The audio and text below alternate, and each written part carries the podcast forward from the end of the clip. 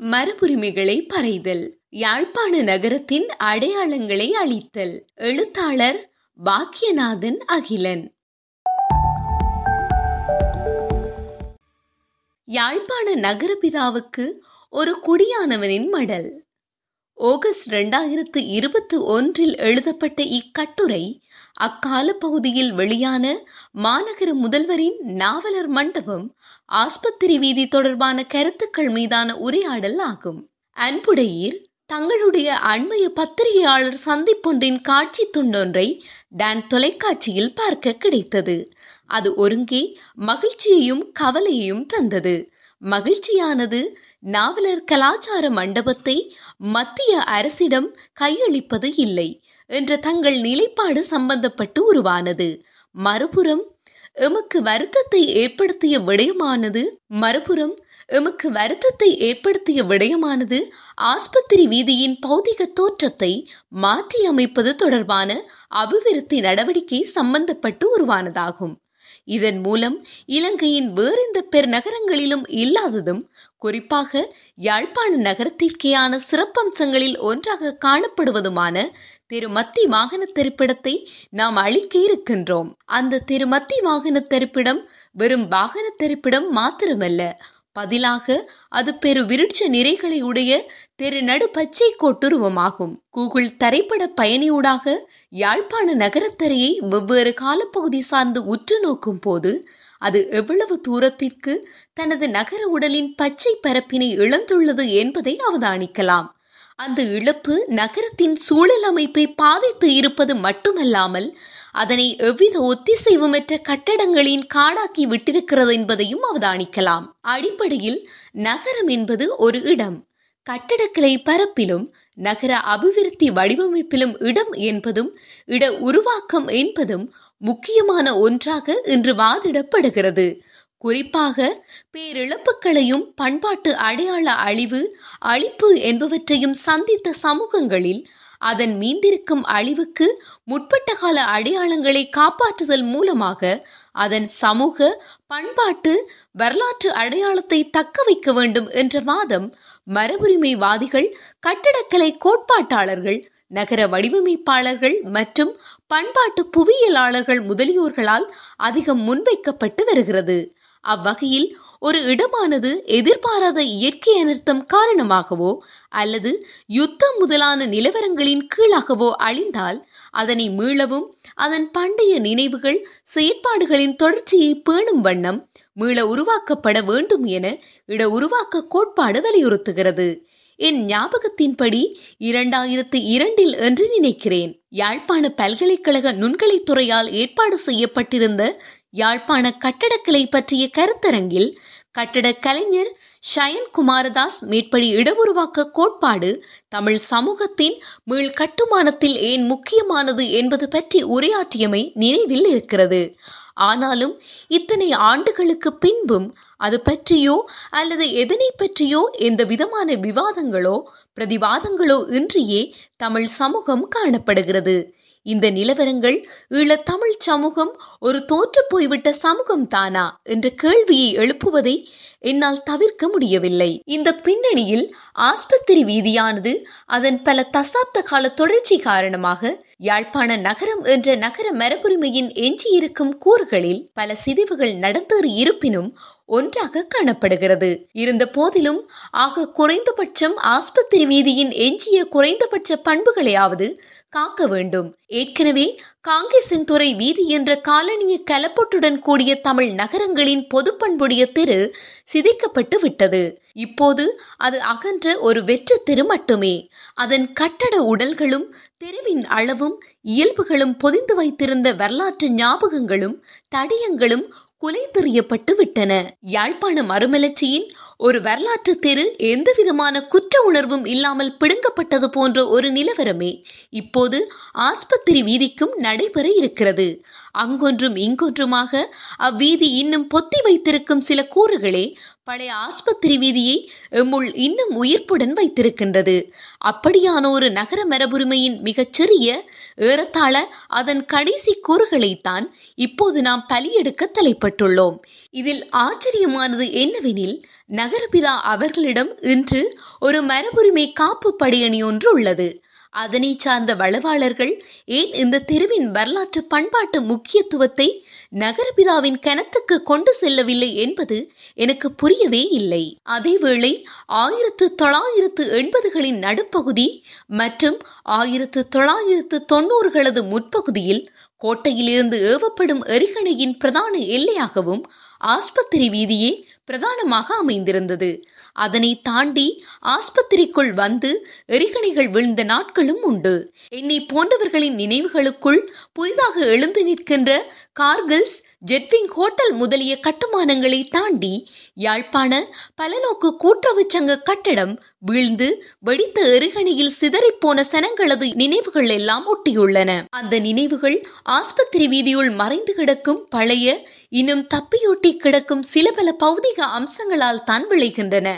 அப்படி பார்க்கும்போது ஒரு யுத்தகால நினைவு புதைந்து கிடக்கும் தெருவும் கூட. ஆங்கில கவர்னரான டைக் யாழ்ப்பாண ஆஸ்பத்திரியை நிறுவியதோடு வளரத் தொடங்கிய இத்தெரு ஆயிரத்து தொள்ளாயிரத்து ஐம்பதுகளின் பின்னரே இப்போதுள்ள கடைகளின் முன்னோடி கடைகள் பெருமளவுக்கு தோன்றி உருவாகி விரிந்திருந்தாலும் கூட மேலே சுட்டிக்காட்டப்பட்ட வரலாற்று விடயங்களாலும் அதற்கான தடயங்களாலும் உருவாகி ஒரு மௌனமான சரித்திர முக்கியத்துவம் வாய்ந்த ஒரு தெருவாகியும் இருக்கிறது. இன்று ஒசுசல இருக்கும் மின்சார சபையின் பழைய கட்டடங்கள் உள்ளிட்ட சில கட்டடங்களை விடுத்து பார்த்தால் ஆஸ்பத்திரி வீதியில் காணப்பட்ட காலனிய கட்டட மரபுரிமைகளை நாம் எல்லோரும் கூட்டணைந்து விழுங்கி ஏப்பமும் விட்டு அமர்ந்தாகிவிட்டது. சரி இவையெல்லாம் ஒரு புறம் இருக்கட்டும். இப்போது இந்த வீதியை அகலிக்க வேண்டிய காரணம் யாது? அப்படி என்ன தலைபோகின்ற பிரச்சனையை இந்த வீதி நகரத்திற்கு கொடுக்கிறது? ஏற்கனவே பாதசாரிகளுக்கான நடைபாதை இரண்டு புறமும் உள்ளது.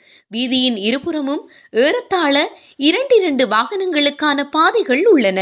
அது சற்று நெருக்கமாக இருப்பது பிரச்சனையா?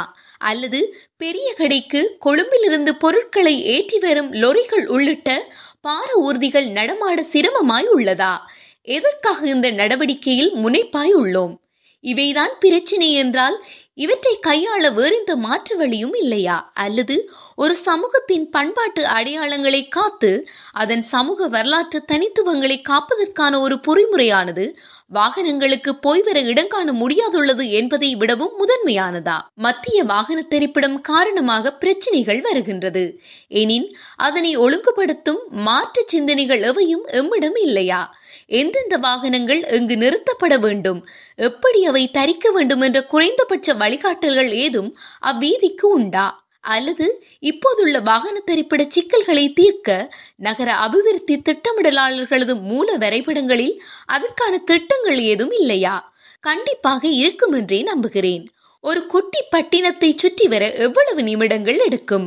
பாதி வாகனங்களே நகரத்தின் விளிம்புகளில் அமைக்கப்படும் தரைமைய அல்லது தரைகீழ் தரிப்பிடங்களில் விட்டு வைத்துவிட்டு நடந்து தமது செயற்பாடுகளை மேற்கொள்ள மக்களை ஊக்குவிக்க வேண்டாமா? அது சலரோகம் இதய நோயுள்ளவர்கள் இந்த சாட்டிலாவது நடந்து அவர்கள் உடலில் தேங்கி கிடக்கும் கலோரிகள் எரிக்க உதவுமே. கோவிட் நைன்டீனுக்கு பிற்பட்ட பிரான்ஸ் முதலான நாடுகள் அதனை முகாந்திரமாக வைத்து நகரத்துள் வரும் வாகனங்களை ஒழுங்குபடுத்தும் கட்டுப்படுத்தும் நிரந்தர செயற்பாடுகளை நோக்கி செல்ல நாமோ தெருக்களை அகலித்தலே வாழ்வின் இலக்காக கொண்டு உங்கள் படுக்கையறை வாசல் மட்டும் உங்கள் வாகனத்திலேயே செல்ல வைக்கிறோம் என்கின்ற மாதிரி தொழிற்படுகின்றோம்.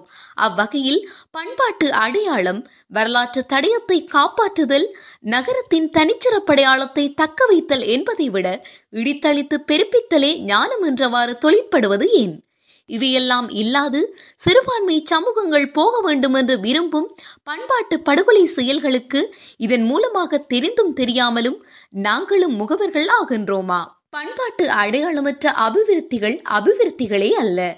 என்றுதானே இன்றைய அபிவிருத்தி பொருளியலாளர்கள் கூறுகிறார்கள். அந்த கூற்று முட்டாள்தனமானது என்று எங்கள் யாழ்ப்பாணத்து அறிஞர் பெருமக்கள் நினைக்கிறார்கள் போலும். உண்மையில் நகர வீதிகளின் மிக முக்கியமான பிரச்சினைகள் நகர கட்டடங்களுக்கான விதிமுறைகள் ஒழுங்காக பின்பற்றப்படாமையால் உருவானவையாகவே இருப்பதை காணலாம். அதற்கு பல்வேறுபட்ட காரணங்கள் இருக்கலாம். ஆனால் அதனை எல்லாம் ஒழுங்குபடுத்தி கையாளுவதன் மூலம்தான் இதனை செய்ய முடியும். குறிப்பாக ஆஸ்பத்திரி வீதியில் குறிப்பாக ஆஸ்பத்திரிக்கு முன்பாக உள்ள தெருத்துண்டை உதாரணத்துக்கு எடுத்துக்கொண்டால் அந்த பக்கத்தின் பாதசாரிகளுக்கான நடைபாதைக்கான இடம் அந்த பக்க கடைகளால் நிரந்தரமாகவோ அல்லது தற்காலிகமாகவோ பல இடங்களில் குழப்பப்பட்டிருப்பதை காணலாம்.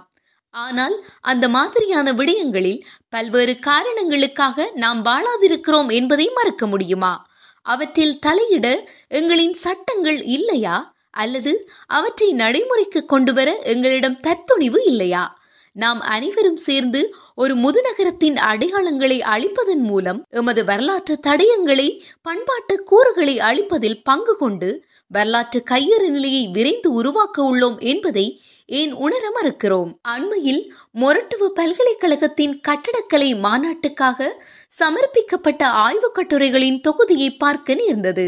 அதில் ஒரு கட்டுரை எவ்வாறு மாநகர சபை முதலியவற்றின் பாராமுகமான செயற்பாடுகளுக்கு நடுவே ஆஸ்பத்திரி வீதியின் கட்டட முகப்புகள் முதலானவை யாழ்ப்பாண நகரத்தின் முகத்தை சீரழிக்கின்ற முறை பற்றியும் அது எவ்வாறு அதன் நகரவாக்கத்தை மிக குழப்பமான திசையில் எடுத்துச் செல்கிறது என்பது பற்றியும் பேசியிருந்தது.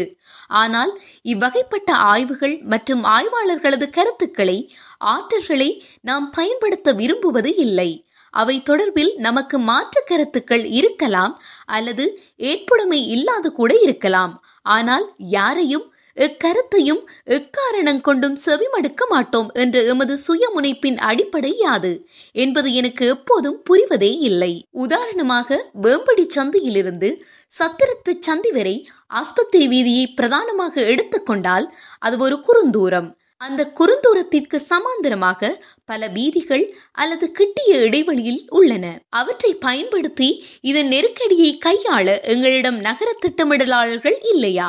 அல்லது பார ஊர்திகள் பொருட்களை எடுத்து வருவதற்கான நேர கட்டுப்பாட்டை கொண்டு வர முடியாதா? அவை பின்னிரவில் தான் குறித்த வீதியை பயன்படுத்தலாம் என்ற விதிமுறைகள் உலகத்தில் எல்லா இடங்களிலும் தானே உள்ளன? உலகத்தில் பல நகரங்களில் வாகனங்களை கொண்டு செல்லவே அனுமதிக்கப்படாத அல்லது நடந்து செல்வதற்கு மட்டுமே அனுமதிக்கப்பட்ட வீதிகள் உள்ளன.